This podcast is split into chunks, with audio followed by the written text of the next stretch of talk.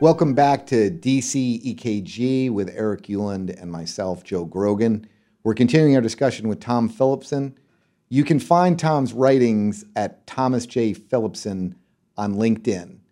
T O M A S J. Philipson. There's no H in Tomas. But we've before we jump into your reflections on the COVID pandemic and some of the decisions that may have been done uh, correctly and some of the decisions that may have been done incorrectly. Let's talk about um, your role at that time for just a second and frame it for the listeners and, and those who are going to watch this program. So, at the time, you were acting head of the Council of Economic Advisers, true? Correct.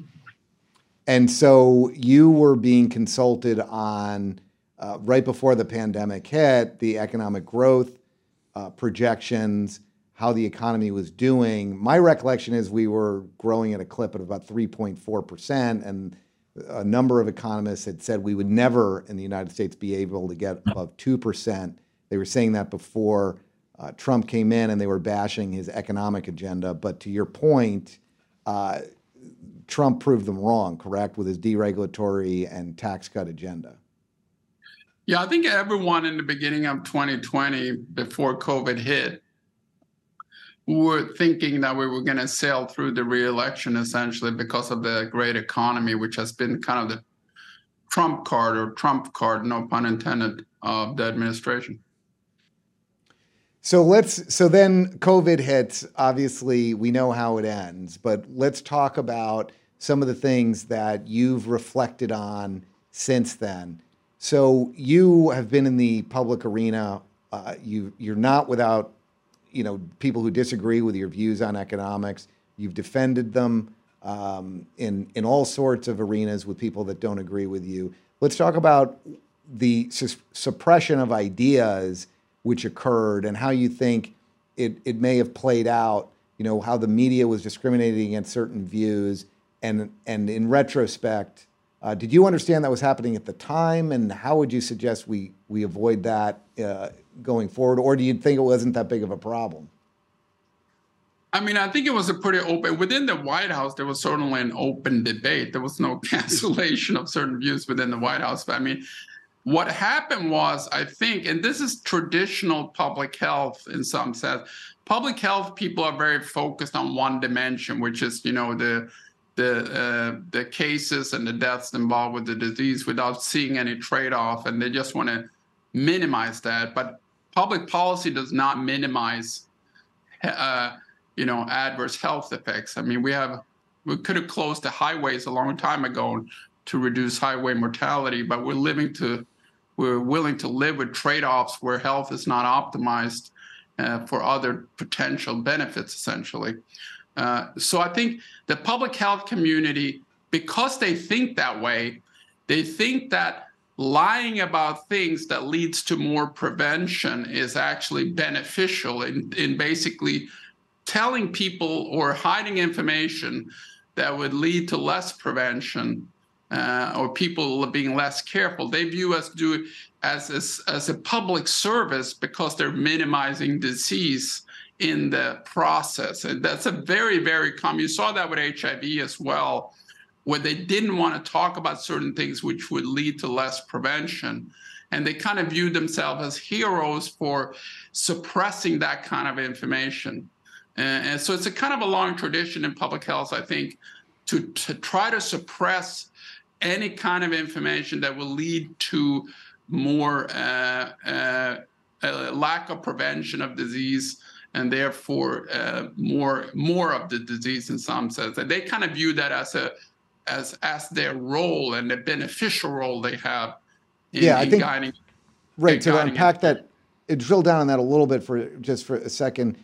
You know, they they would push out messages that perhaps maybe were one size fits all because they didn't want people to be thinking for themselves and some people might make the wrong decision and choose yeah. too little prevention in the minds of the public health community yeah. so they they uniformed the message they dumbed it down and frequently they gave uh, improper um, and untruthful advice to people the question i think we've got to figure out as a country is is that even possible in the age of Twitter? It's, it was sort of bizarre to watch these all these efforts that have come out after the fact about members of the public uh, health Illuminati just reaching out to Twitter and other places saying, do not uh, disseminate this view, don't put this person on because they're saying iconoclastic views and it's or dangerous. confecting alternative views, which Right. based in fact, as, as Tom's Who turned out to be right on some of these issues. Right, exactly. But again, putting falsehoods or misleading information out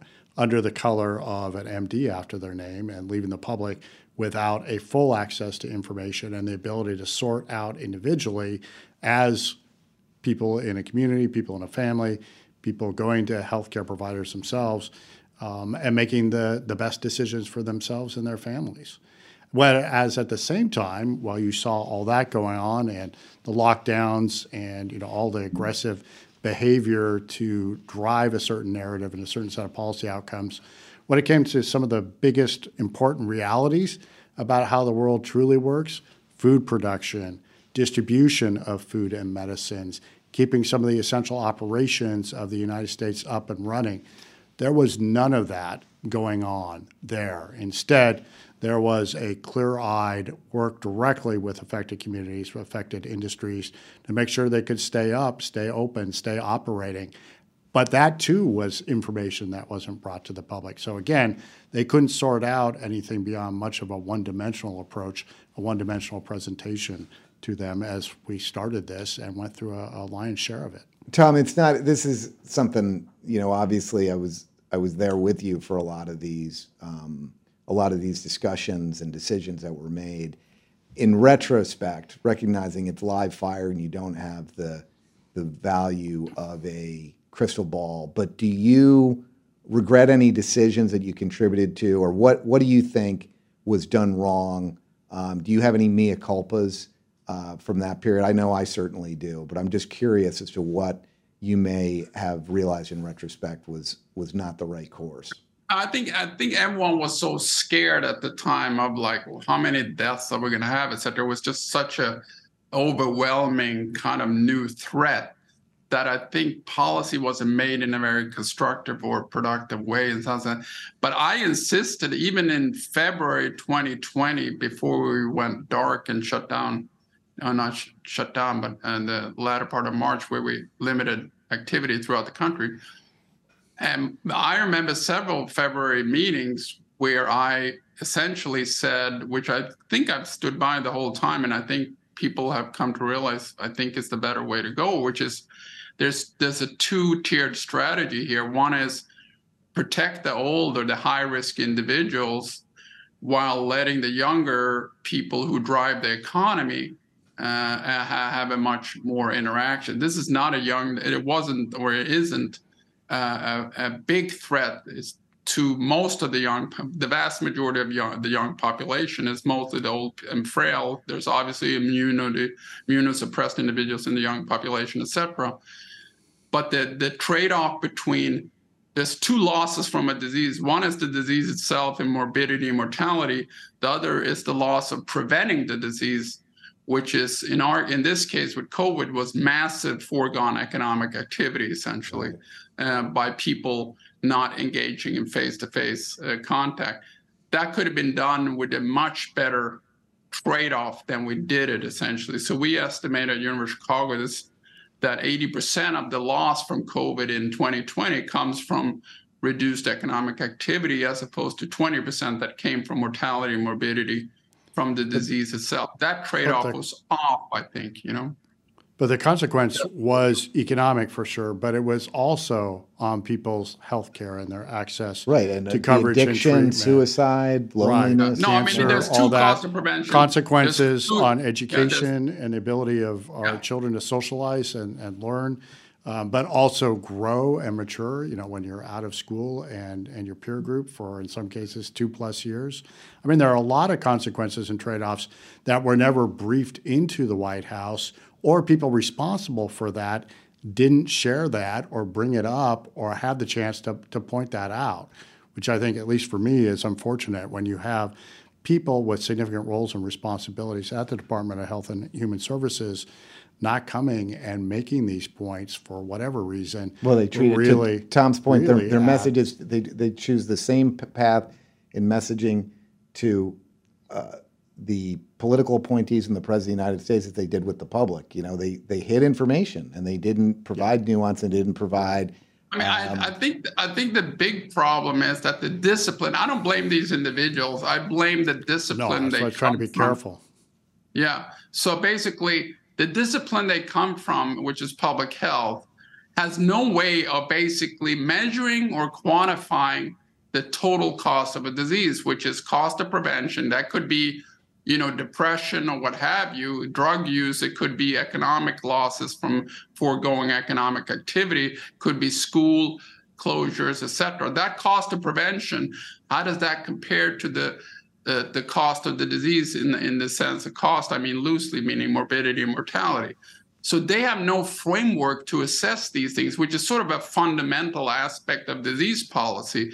So they're basically, you know, they don't have the the capability of having correct policy because they don't have a framework in that profession. I think that's ultimately why you get such misguided and sort of loose policy. And you have a virologist fauci in charge of public health which is, doesn't make any sense whatsoever. He's he's not trained to make trade-offs in disease policy. He's trained in virology. So i mean the profession i think is a, such a poor prof- you know they have such a poor ability or tools in their profession to analyze these things which i think economists have analyzed much more fruitfully the last uh, 30 years essentially.